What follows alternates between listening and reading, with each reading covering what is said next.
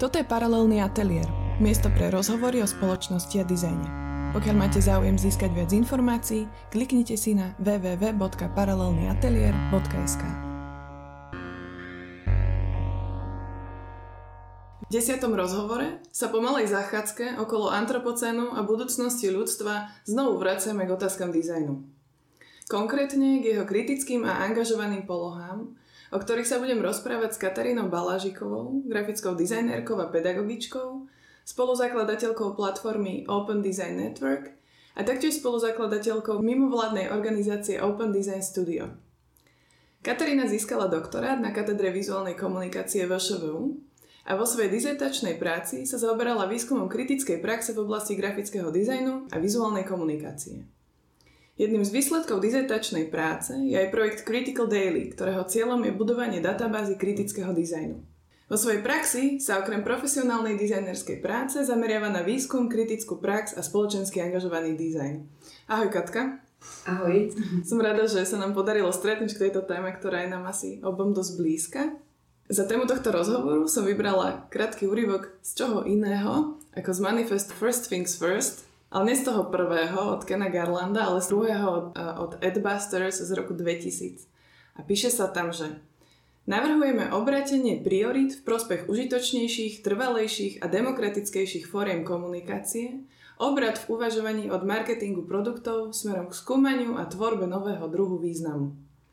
A tu mi prišiel na um druhý výrok, ktorý si Katka použila vo svojej dizertačke a je od Rika Poinora, ktorý hovorí, že kľúčovým argumentom manifestu First Things First bola urgentná potreba zachovať priestor pre iné formy myslenia, iné emócie a iné spôsoby bytia na tomto svete. Kriticky angažovaný dizajn alebo spoločensky zodpovedný dizajn alebo dizajnerský aktivizmus alebo vizuálny žurnalizmus, špekulatívny dizajn, transition design, tých prístupov je mnoho sú v podstate reakcie na súčasný stav, ktorý je z pohľadu týchto iniciatív neuspokojivý alebo tá rola dizajnu spoločnosti nie je správna. Tieto prístupy vykazujú určité spoločné znaky, najhlavnejšie je asi to, že sa voči niečomu vyhraňujú, podobne ako to spravili autori spomínaného manifestu. Ty Katka v dizertačke píšeš o niečom ako o formalistickom prístupe, Tiež sa to nazýva všelijako, v podstate sa môžu vyhraňovať voči konvenčnému dizajnu, konzumne orientovanému dizajnu, trhovo vedenému dizajnu, tiež sa to pomerne ťažko definuje. Čo sa pod tým myslí, keď sa hovorí o kritickom dizajne? Ja som sa tým zaoberala dlhšie, snažila som sa z toho tiež sama nejak vymotať, lebo nie je to jednoduchá téma, nie je až tak spracovaná komplexne, ale v podstate mm, musela som na začiatku tohto môjho výskumu si oddeliť ako keby, čo je tá kritická prax, vymedziť to uh, voči niečomu inému. Tak som sa snažila s podporou nejaké filozofie uh, tiež uh, porozmýšľať nad tým, že, že čo je vlastne opakom potom tej kritickej, alebo čoho opakom je kritická prax. Tak som možno prišla k tomu, že je to opakom tradičnej praxe, kde dizajner v podstate sa snaží podľa tej tradície, ktorú vytvoril ešte Bauhaus, v podstate e, zaujať nejaké neutrálne stanovisko, snažiť sa klientovi pomôcť odkomunikovať jeho obsah čo najefektívnejšie, originálnym spôsobom, samozrejme formálne, s využitím fórim grafického dizajnu, ktoré sú samozrejme originálne alebo nie niečo jedinečné. Ale ako keby bez nejakého vlastného angažovania sa do témy, do obsahu, tento tradičný dizajn už vôbec nie, nie očakáva od dizajnera, že sa bude nejak aktívne zapájať akože do, do zmeny toho obsahu alebo nejaké mm-hmm. transformácie alebo vyjadrenia vlastného názoru. Takže o tohto som sa ja nejak vymedzila. Tento kritický dizajn som sa snažila chápať ako keby opak, opak tohoto, kde uh, dizajner v podstate chce vyvolať nejakú diskusiu tým, že zapojí uh, alebo teda sa snaží obsah, ktorý buď on sám si vymyslí, alebo mu klient predloží, sa snaží ho nejak spracovať a cez neho vyjadriť ešte vlastný názor a ten potom vizualizovať pomocou fóriem grafického dizajnu. No a v podstate nejaké ako podklady teoretické som našla v kritickej teórii. Si ako keby požičala tieto pojmy z filozofie, že tá tradičná teória kritická teória, tradičný dizajn, kritický dizajn. Aj keď teda pojem kritický dizajn není môj vynález, to e, podstate už June Raby prvýkrát bol pojem kritický dizajn použitý v súvislosti práve v ich knižke v súvislosti s industriálnym dizajnom. to nie je ako keby môj mm-hmm. vynález. Tento pojem už bol zavedený aj v teórii. Keby som našla tú analogiu, kritická teória vo filozofii vychádza z frankfurtskej školy. Oni vlastne začali túto kritickú teóriu skúmať. V princípe frankfurtská škola sa snažila, alebo tá kritická, kritická teória vo vede sa snažila skúmať v podstate súvislosti medzi nejakými faktami alebo nejakými vedou získanými informáciami. Kritický dizajn v podstate je veľmi široký pojem, to si už spomenula, že je tam Používa sa hrozne veľa rôznych pojmov v súvislosti s kritickým dizajnom, ako sociálne zodpovedný dizajn, politicky angažovaný dizajn, má veľa foriem. Dizajnerský aktivizmus, dialogový dizajn, sociálny dizajn, reflektívny dizajn alebo vizuálny žurnalizmus. V závislosti od toho, kto to skúmal, aké, o čo sa opieral, či to boli dizajneri, či to boli teoretici, každý si našiel, vymyslel ako keby svoj vlastný nejaký pojem. A v niečom sa to spojilo, v niečom sa to odlišovalo ale ja by som to celé nazývala kritickou praxou, pretože tá kritika ich spája. A kritika znamená niečo spochybňovať. A všetky tieto spôsoby, alebo všetky tieto mm, metódy tvorby dizajnu spochybňujú niečo. Či spochybňujú témy, spochybňujú postup, spochybňujú samých seba, spochybňujú dizajn ako taký, nielen spoločenské dianie. Takže to, to spochybňovanie je v podstate takéto to pojitko. A ešte, e, čo je veľmi dôležité, že to má vyvolávať diskusiu. S tým som sa všade stretla pri všetkých týchto pojmoch, to je takéto, čo, čo tu spája. Mm-hmm. Že jednoducho dizajn, ktorý nevyvoláva diskusiu, by som nenazývala kritickým. Mm-hmm. To je celkom akože uh, veľký záväzok, by som povedala, náročný záväzok. Nemusí zrovna zmeniť, uh, zmeniť konanie tej cieľovej skupiny, mm. na ktorú je orientovaný, lebo keďže je to dizajn, síce kritický, tak by mal, mal by uh, komunikovať názor toho dizajnéra konkrétnej skupine. Lebo ak by nebola tá cieľová skupina, v podstate sa môžeme potom baviť o voľnom umení, ktoré je úplne autonómne od nejakého príjmateľa uh, a môže fungovať samostatne. Pretože dizajn samozrejme má byť efektívny. znamená aj v podstate nachádzanie si cieľovej skupiny nám pomáha v efektivite. Mne ale príde na tomto zaujímavá jedna vec, že Eh, keď hovoríme o tom, že nejaký dizajn je kritický, v podstate hovoríme, že dizajn sám o sebe kritický nie je. Alebo že tá tradičná prax kritická nie je. No, eh, tam kritická v zmysle, že nemusí vyvolávať diskusiu. Áno, nemusí, alebo nie je. Nemusí vyvolávať diskusiu, v podstate by nemala, mala by byť jednoznačná, mala by jednoznačne odkomunikovať. To je to, čo som spomenula, že v tom, mm-hmm. ten, tá tradícia toho balhozov je veľmi silná, najmä v Strednej Európe, aj u nás a my sa stále snažíme v tomto duchu, až takom formalistickom duchu, ktorý priniesol ten Bauhaus, sa snažíme v podstate veľmi neutrálne ako keby odkomunikovať ten message toho klienta. Ale uh, v podstate samotný proces dizajnovania alebo navrhovania alebo dizajnu je spätý s kritikou ako takou, pretože tá kritika je veľmi dôležitá v tom celom procese. Jednak nám pomáha prejsť tými všetkými krokmi, aby sme dospeli uh, tomu výsledku, ktorý je nejaký očakávaný. Hej. A samozrejme volá sa to ešte critical thinking. No, je tu veľmi, veľmi dôležité kritické myslenie vo všetkých tých fázach. Jedno, je, počas našej tvorby v podstate neustále ho prehodnocujeme, ale skôr tie kroky, ktoré robíme v tom, aby sme vytvorili ten konečný produkt. Ako keby ne, neprehodnocujeme tu, ten obsah samotný, ale ako keby prehodnocujeme a kriticky myslíme o tom obsahu, ktorý dostaneme a snažíme sa ho nejakým spôsobom vizualizovať. Takže to kritické myslenie je nevyhnutné v akomkoľvek dizajnerskom procese. A to už na to trošku sa zabúda. Ale predsa, presne. Ale predsa uh, vieme povedať, že ten uh, štandardný dizajn v podstate kriticky nie je. Problémy, ktoré rieši ten štandardný dizajn alebo tradičná prax, Uh, sú problémy, ktoré sú čiastkové alebo len parciálne v rámci problémov, ktoré ten kritický dizajn považuje za kľúčové. Ja si to asi takto predstavujem, že ten kritický dizajn v podstate robí to, že rozšíruje tú problematiku dizajnu aj na zadanie, aj na nejakú spoločenskú situáciu, dopad a tak ďalej. Slovo kritický je svojím spôsobom odstrašujúce. A vlastne má taký, takú negatívnu konotáciu, že um, a v podstate problém kritiky ako takej, keď sa nad ňou zamyslíme, je, že vždy vychádza z pozície privilegovanej a že je vždy len nejakou reakciou. Um, čiže preto to vlastne ten, ten pojem kritickosť má taký ten negatívny návoj, trošku možno len z môjho pohľadu, neviem. Um, myslím, že prioritne sa vyhýbajú dizajnéri v dnešnej dobe, u nás teda hovorím o strednej Európe, nejakým konfliktom. Preto sa možno boja byť kritickí aj z tohto dôvodu, že nechcú prinášať nejaký konflikt alebo vyvolávať veľmi príliš nejakú diskusiu, že sú takí konformistickejší alebo uh, možno práve preto, že u nás tento pojem bol dosť, bol, dosť uh, asociovaný s niečím negatívnym. Zároveň ešte historicky, keby sme chceli vidieť nejaké súvislosti um, historické, tak uh, v podstate hlavne u nás, tým, že u nás veľmi sa nezaoberáme teóriou v našich zemepisných šírkach, teóriou dizajnu, um, na školách sa pomerne málo učí teórie dizajnu, alebo um, skoro, skoro vôbec, tak v podstate sme sa nestretli ešte s inými nejakými def- definovaniami, čo je to vôbec grafický dizajn. Pretože stále vychádzame z toho, z tej Bauhausovskej tradície, z tej formalistickej, že dizajner má byť neutrálnym, transmiterom, má pomáhať iba komunikovať obsah.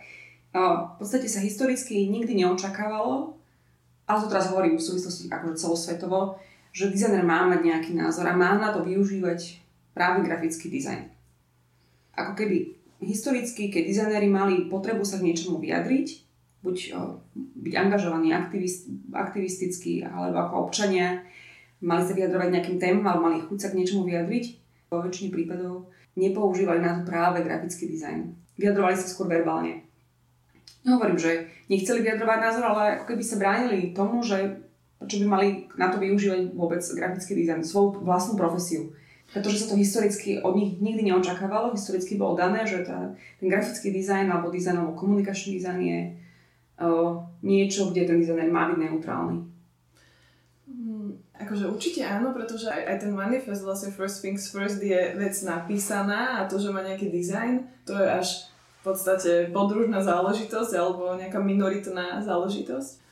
Tým, ja, ja som vo svojom výskume sa snažila priznať to, že prečo. Prečo by to malo byť chápané, že to je súčasťou tej grafickej profesie, to nie je nejaká naša umelecká činnosť, že my keď sme dizajneri, a chceme sa vyjadrovať nejakým témam, na, máme nejaký názor, chceme na to využiť grafický dizajn alebo vizuálny, vizuálny dizajn alebo komunikačný dizajn, že to nie je naša umelecká prax, to je naša dizajnerská prax. Stále, len je kritická.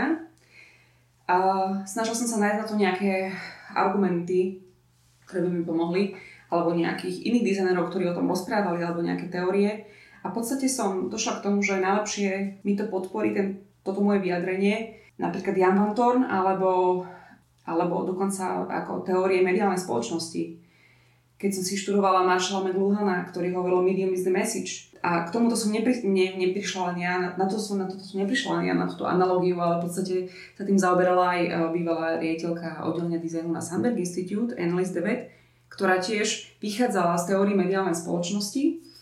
A ono je to vlastne uka, ukázalo ako keby novú perspektívu to, tej našej profesie tiež využila túto analogiu medium is the message, design is the medium, lebo design je medium a tým pádom design is the message. Ako keby design sa už v dnešnej dobe, mediál, dnešnej mediálnej spoločnosti uh, sa už chápe, že je sám o sebe tou správou a preto nikdy nemôže byť neutrálny ten dizajn. Na tieto teórie mediálnej spoločnosti sa teda odvoláva viacero dizajnerov, viacero teoretikov a najmä teoretikov dizajnu zo štúdy dizajnu, čo je špeciál, špeciálna oblasť teórie dizajnu. Len o týchto teóriách sa v podstate u nás v našich zemepisných šírkach veľmi nehovorí, veľmi sa to neučí. Um, takže v podstate nielen slovenskí dizajneri grafickí, aj českí, v podstate hovorím o tej strednej Európe najmä, tak my nechápeme, um, prečo, prečo tá kritická prax alebo ten dizajn, ktorý už teda nemôže byť neutrálny, aj, prečo aj tá kritická prax by mala byť vlastne súčasťou našej profesie. No, no to je vidieť aj na tom, že musíme tomu dizajnu stále dávať nejaké prívlastky, že mu, že mu povieme, že je kritický, alebo že mu povieme, že je politický, alebo povieme, že je angažovaný, ako keby nebol sám o sebe. Musíme to tam vždy vyzdvihnúť, vieš. A, a pri tom ideálnom prípade by to bolo vlastne takou súčasťou toho dizajnu, že by sme o tom nemuseli hovoriť. Ale nie je to. Možno k tomu dospejeme, ale uh, to všetko súvisí so študovaním teórie, so študovaním literatúry, ktorá sa píše o dizajne lebo čím viac si o tom čítame, tým viac nám to otvára obzory a tým viac zistujeme, že ten pojem grafického dizajnu alebo komunikačného dizajnu, vizuálneho dizajnu je tak strašne široký že tam je to okoľa nejakých uh, aj teórií, ktoré, ktoré súvisia s rozšírením tej, tej definície, čo je to vlastne grafický dizajn. Len bez toho, aby sme si študovali a aj vedeli niečo o tej teórii dizajnu, tak uh, v podstate sa nevieme o tom uh, rozprávať. Mi sa ešte páči tak, taký výrok, už neviem, uh, koho presne to je, ale som sa s tým stretla pri čítaní nejakých esejí a, a textov. Neviem, či zrovna to nebol práve Francesco Laraňo, ktorý momentálne pôsobil pôsobil vo výskume na London College of Communication v Londýne a on práve mal dizertačnú prácu, ktorá sa volá Designing a Critic, Research Methods of Critical Graphic Design Practice.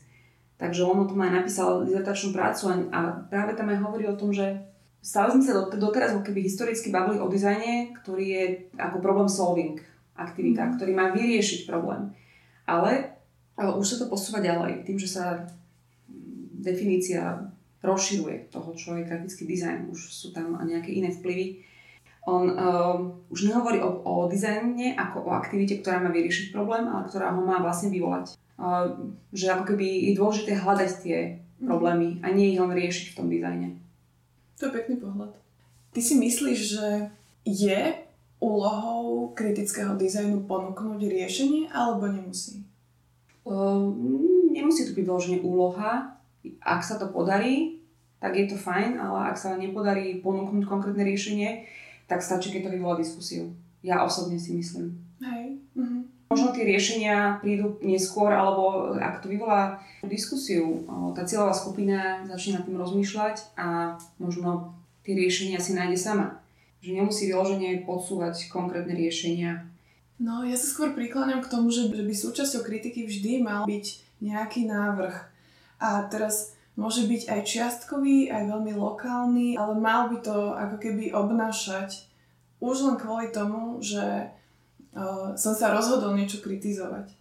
Že v tomto prípade, ale to je tiež len môj názor, že v tomto prípade to uh, otváranie diskusie je áno, dôležité, ale dôležitejšie mi príde to priniesť tam niečo. Nejaký návrh možného riešenia, na ktorý by treba niekto vedel potom nadviazať. Tam už je, tam už, áno, tam uh, už potom sa dostávame viac k tomu tradičnému dizajnu, ktoré, od ktorého sa to vyložene očakáva, že má vyriešiť problém. Uh, ale ja si myslím, že je to dosť široké, že, že kritický dizajn môže viesť k tomu, že má byť tým problém solverom alebo vyrie, vyriešiteľom toho problému, ale, akože, ale nemusí. Tam je ten odklon od toho tradičného dizajnu, lebo lebo napríklad je, ja sa, som sa s tým stretávala pri mojich študentoch v rámci môjho predmetu, že veľakrát oni mali tému, ktorú chceli komunikovať, sformulovali si svoj message, tú konkrétnu správu, ktorú potom, na ktorú hľadali potom to vizuálne riešenie alebo vizuálnu reprodukciu toho svojho názoru, ale naformulovali ho, alebo nepodarilo sa im to zvizualizovať, alebo ten ich názor sa nepodarilo až tak dokonale zvizualizovať, alebo nenašli správny komunikačný kanál na to, aby úplne tú cieľovú skupinu zmotivovali k nejakej zmene, zmene názoru alebo zmene chovania. Ale to ešte neznamená, že to není dobrý dizajn, alebo že to je dobrý kritický dizajn. Možno len uh, vyzvolili tie správne nástroje na to, alebo správny komunikačný kanál. Áno, tam potom sa môžeme baviť o tom, že, že ten samotný grafický dizajn nebol veľmi efektívne vytvorený. Ale to neznamená, že to je dobrý kritický dizajn, lebo ešte stále si akoby odkomunikovala tej skupine nejaký svoj názor, začali na tom aspoň rozmýšľať nad to témou, začali niečo prehodnocovať. Úplne sa nepodarilo keby zmeniť ich chovanie tej cieľovej skupiny alebo úplne zmeniť ich myslenie, čo bolo na začiatku zámerom toho dizajnera ale stále sa ako keby preniesol ten názor toho dizajnera tej cieľovej skupine a trošku na to rozmýšľať. Niekedy stačí naozaj len, aby začali tí, začala tá cieľová skupina prehodnocovať niečo. Ja osobne si myslím. Tak ono je to no, veľmi ťažké zadanie uh, zmeniť niekoho správanie. A obzvlášť vlastne sa nachádzame v spoločnosti alebo teda v nejakom prostredí, Eh, kde máme toľko veľa vizuálnych správ, že podľa mňa narážame na limity vizuálnej komunikácie ako takej. Um, čiže z tohto titulu mi napríklad dáva logiku, že tí dizajnéri zostávajú v niektorých momentoch pri písanom alebo pri uh, verbálnom vlastne vyjadrovaní. Pretože mám dojem, že vizuálna komunikácia má svoje limity. čo sa týka podávania nejakých akože komplexnejších uh, názorov, ja som skôr skeptická vlastne voči tomu. Pre mňa ešte zaujímavé, o, zaujímavý taký paradox, že častokrát najlepšie funguje v tej kritickej praxi, s tým sa ja stretávam,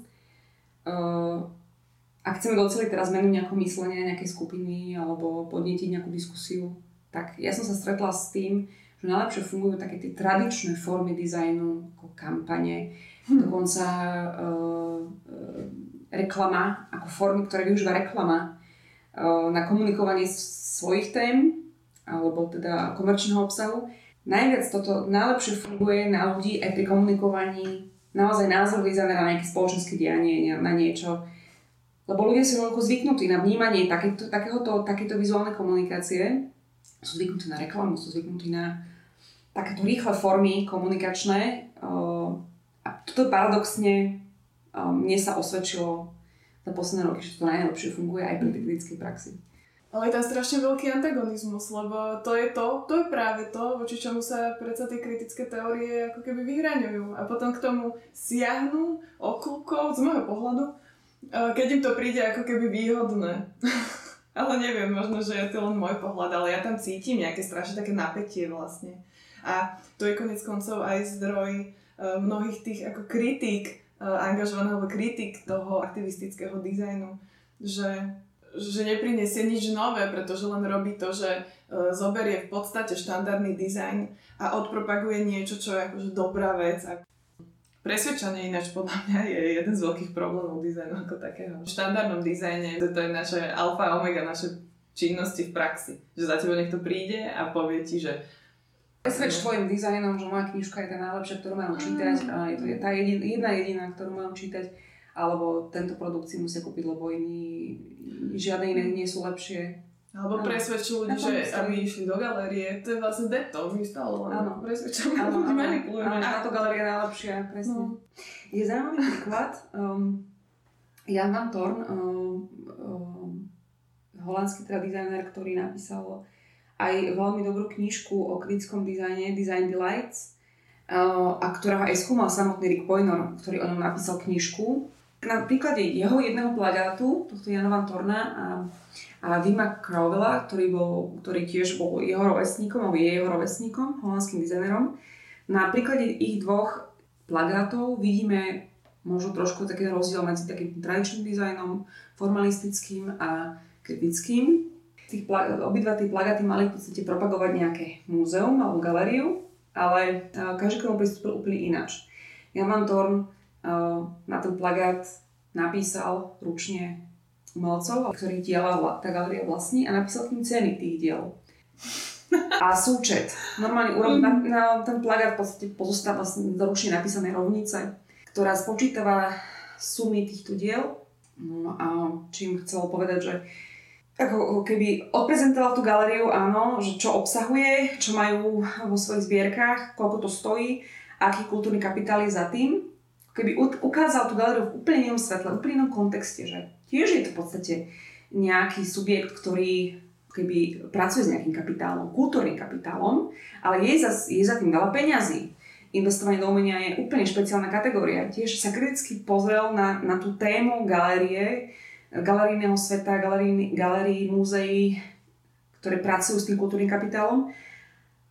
Takže priniesol, uh, nielenže odkomunikoval tú galériu, že táto galéria existuje, príďte sa tam pozrieť. A dostal to zadanie, samozrejme, aby spracoval tú tému, ale ako keby priniesol úplne iný pohľad na ňu. A na druhej strane tento tak druhý uh, dizajner uh, vytvoril plagát, ktorý bol vyložene formalistický. Bol tam nejaká, nejaký gradient, um, čistý plagát, ktorý bol úplne odosobnený od nejakej, nejakých iných informácií. Vôbec nie cítiť jeho nejaký input ako dizajnera alebo jeho názor na, na tú tému. Len spracoval to pekne vizuálne, alebo teda formalisticky. A teda je také zaujímavé video, potom dá sa to nájsť na YouTube, kde je ako keby, ktoré, ktoré a, hovorí o tomto. Čo ty ako kultúrna inštitúcia povieš na to, keď ti dizajner odozdá takéto zadanie? Ja si myslím, že oni si to, ale Holandsko je špecifická krajina a tam sú úplne otvo- sú oveľa viac otvorení uh. takýmto prístupom. Dokonca si angažujú dizajnerov, ktorí sú kritickí na to, aby im pomáhali komunikovať ich, ich, ich produkty alebo ich ako inštitúcie. Ale väčšinou sa jedná o inštitúcie. Čiže a není to znova len nejaký akože fame, čo im to urobí, že aha, máme kritického dizajnera. No. Možno tam je to už ďalej, hej, hej, mm. to neviem posúdiť, ale uh, takisto ako napríklad um, Holandsko bolo vždy známe veľmi čistým dizajnom, takouto veľmi jasnou, jednoznačnou komunikáciou. Teraz sa vyhraňujú aj voči tomu je tam, je, je tam vidno tie vplyvy. Máš úplne antidizajn. Antidizajn vytvára sa tam. A, a, pretože oni sú, ako krajina, pre nich dizajn je vlastne exportným prvkom. Oni sú svetoznámi tým dizajnom a, a vždy boli, ale už im to začína ako keby vadiť, už začínajú spochybňovať. Oni sú už úplne, úplne ďalej. Mm-hmm. Tak je dosť možné, že, že aj, aj to, že si angažujú kritických dizajnerov, uh, už je súvisí s tou nejakou prestížou, že chcú ako sa uh, vyhraniť, uh, že vyložení už, už nechcú úplne ten čistý dizajn, chcú niečo iné, chcú um, komunikovať možno iné témy, uh, že dávajú väčšiu slobodu tým dizajnerom. Hej, hej, hej. V Strednej Európe grafickí dizajnéri uh, boli vždy vnímaní ako takí tí remeselníci, ktorí, ktorí majú skôr nachádzať také formálne invenčné riešenia, ako komunikovať nejaké obsahy, ale že ako od remeselníka sa neočakáva, že bude vyjadrovať nejaký svoj názor pomocou toho remesla, takže preto v podstate historicky sa to, sa to neočakávalo ani od nás. Takže u nás tí klienti v podstate čakajú, že my krásne navrhneme knižku, vybereme skvelý fond, zalomíme mu pekne čisto, alebo vyberáme správne farby, ako keby remeselne ju, tú prácu robíme čo najlepšie, ale neočakáva sa od nás, že dáme do toho nejaký vlastný input, intelektuálny. Ono, a tam je ešte druhá vec, že vlastne profesia grafického dizajnu vznikala, o tom som mala rozhovor s Jozefom Kovalčíkom konec koncov, vznikala popri reklame a vznikla alebo sa rozšírila práve vďaka reklame. A teraz my zrazu ako keby sa snažíme nejakým spôsobom voči reklame vyhraňovať, ale to je strašne komplikované, lebo ten vzťah je proste, uh, on to strašne pekne hovorí, ten Steven Heller, že, že to je vzťah ako rodič a dieťa. Že my, že, že my musíme tie cesty vlastne nachádzať, ako, ako zrazu sa oprostiť od tej našej štandardnej pozície a ako to robiť. Je to, Um, je to v podstate o hľadaní možností. To nie je chyba, mm. že ten dizajn je úplne niekde inde ako bol na začiatku, keď mm, bol definovaný. On sa vyvíja, on sa transformuje neustále aj vplyvom tej mediálnej spoločnosti v súčasnosti. V dnešnej dobe už nemusíme ako keby toho dizajnera nazývať niečím iným. Už proste je dizajner stále aj bude, ale mu vyjadruje sa politicky, ho dizajn nie je neutrálny, je kritický a ten človek, ktorý ho vytvára, je stále dizajner. Nie je to umelec, nie je to filozof, nie je to spisovateľ, alebo nie je to maliar, ale je to stále dizajner, ktorý ale vytvára dizajn, ktorý už uh, je oveľa, chápaný oveľa uh, širších súvislostiach. Ďakujem za rozhovor. Bolo to super, bolo to zaujímavé. Ďakujem.